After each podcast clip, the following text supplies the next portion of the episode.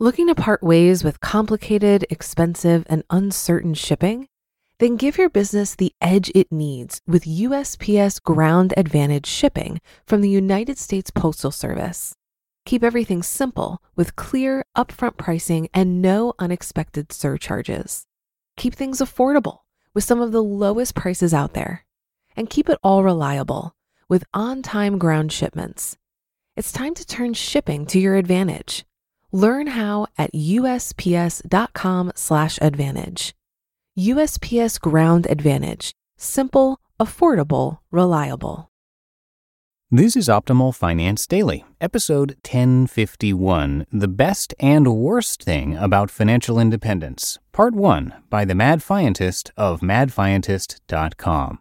And I am Dan, I'm your host and narrator, bringing you some of the best blogs on personal finance seven days a week and a quick reminder that you are automatically entered into our book raffles if you are part of our free weekly newsletter mailing list. We give away a book to a random person on that list on the first of every single month, which is coming up soon, so now's a great time to join. It's totally free. Just come by oldpodcast.com. That's oldpodcast.com. But for now, let's get to today's post as we start optimizing your life. The Best and Worst Thing About Financial Independence, Part 1 by the Mad Fientist of madfientist.com. I've never had a paragraph smack me in the face before. This one did, and it hit me like a brick. Quote Here is Maggie, the aspiring writer. I recognized that when it comes to artistic or creative endeavors, I had internalized a fixed mindset I believed that people were inherently artistic or creative and that you could not improve through effort. This directly affected my life because I have always wanted to be a writer, but have been afraid to pursue any writing classes or share my creative writing with others. This is directly related to my mindset because any negative criticism would mean that I'm not a writer inherently. I was too scared to expose myself to the possibility that I might not be a natural. Maggie's internal monologue used to say, Don't do it. Don't take a writing class. Don't share your writing with others. It's not worth the risk. Your dream could be destroyed. Protect it. End quote. When I read that last paragraph, it became clear that I've been sabotaging myself my entire adult life. For as long as I can remember, I've dreamt of creating something. More on that in a moment. What's crazy is I hadn't worked towards achieving that goal. It wasn't until I read that paragraph in Mindset by Carol Dweck that I realized what had been happening. Like Maggie, I hadn't taken any steps toward achieving my goal because I didn't want to risk losing the dream completely. But not working toward the goal would guarantee failure, so why would I choose that? My goal. Before I discuss why I was sabotaging myself, I first better come clean with this big goal. I want to write, record, and release an album. It's crazy I've never talked about this before, but I've been reluctant to share because then I'd finally have to try and possibly fail. Music has played such a huge role in my life, from dancing to Michael Jackson as a toddler, to getting into grunge as a preteen, to exploring more experimental music in my early teens, to having bands like Brainiac and Polvo change the entire trajectory of my life. Music has enhanced my life in so many ways, and it's been my dream to take my love of music even further by writing and releasing my own. I don't have grand visions of becoming a star or anything, and I have no desire for the fame, money, or other quote unquote benefits that mainstream success in the music business would bring. I simply want to make weird music that I enjoy.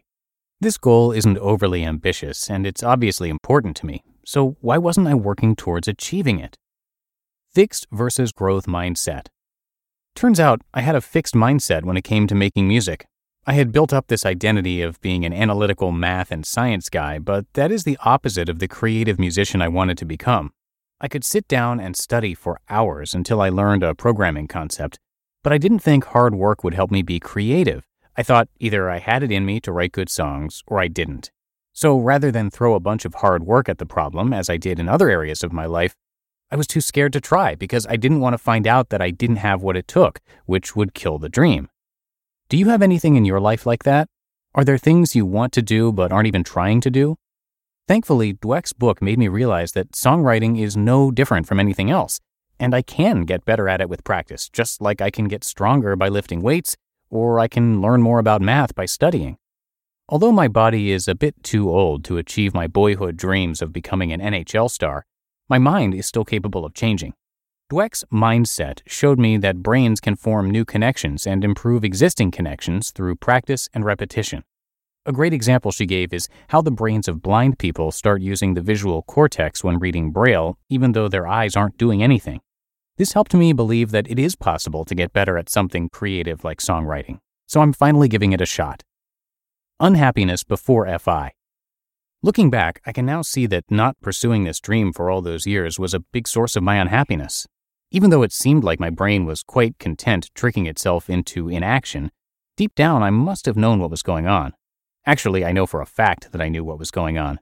Check out this quote from an article I wrote in 2013.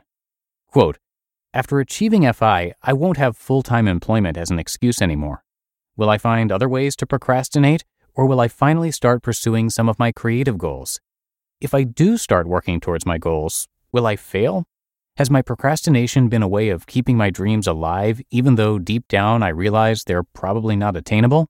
End quote. I knew what was going on, but I was able to fool myself because I had something to blame for not making any progress my job. I'd say things like, I'd be writing music if I didn't have to work 40 hours a week. My commute tires me out, so that's why I'm not working on anything after I get home from work. Watching TV isn't getting me closer to releasing an album, but can you blame me for needing to unwind after a hard day in the office? I had a perfect scapegoat, and it allowed me to continue down the path of doing nothing, yet keeping my dream alive. Then came FI. No more excuses. I wanted to achieve FI so that I didn't have to have a job and could instead work on music full time. It'll be great. I'll have all the time in the world, and then I'll finally do it after all these years of thinking about it. Sadly, my brain kept ruining that plan too. I couldn't get started. Even though I had all day to work on music, I'd still find other things to do instead. The problem is, I didn't have a scapegoat to blame for this. I didn't have a boss telling me what to do. I didn't have anywhere to be or anything I needed to do. I only had myself to blame. But brains don't like blaming themselves for things, so that's when I started trying to put the blame elsewhere. Ugh, replying to all these emails is taking up my entire day. I can't do anything in this small apartment in Scotland. I need to move to a house and get a proper studio to work in. If only Jill would stop planning so many events with friends and family, I could finally get something done. Once I get a new synthesizer, the songs will start pouring out of me. Those excuses were obviously bullshit, though, and even though I realized deep down that my job wasn't the reason I wasn't making progress before, these new excuses were even flimsier, so it was more obvious that I was the problem. To be continued. You just listened to part one of the post titled The Best and Worst Thing About Financial Independence by the Mad Fientist of madfientist.com. Looking to part ways with complicated, expensive, and uncertain shipping? Then give your business the edge it needs with USPS Ground Advantage shipping from the United States Postal Service. Keep everything simple with clear, upfront pricing and no unexpected surcharges. Keep things affordable with some of the lowest prices out there. And keep it all reliable with on time ground shipments.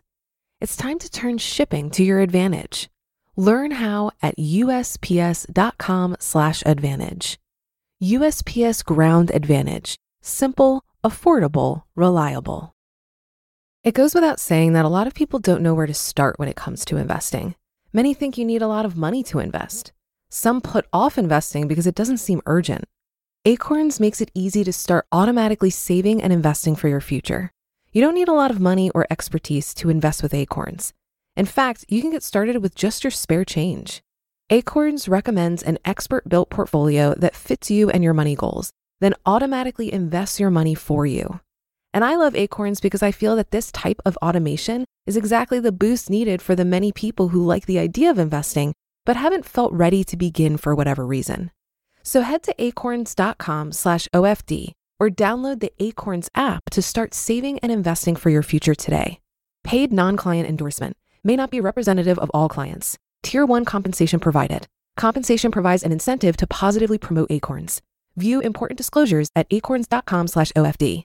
Investing involves risk, including the loss of principal. Please consider your objectives, risk tolerance, and Acorns fees before investing. Acorns Advisors LLC. Acorns is an SEC registered investment advisor. Brokerage services are provided to clients of Acorns by Acorn Securities LLC. Member FINRA SIPC. For more information, visit acorns.com. And that'll do it for another installment of Optimal Finance Daily. Hope you are having a happy Saturday if you're listening in real time. I thank you for being here with me each and every day and for sharing this podcast with others if you can. And I'll see you back here tomorrow for the Sunday show where we'll finish up this post and where your optimal life awaits.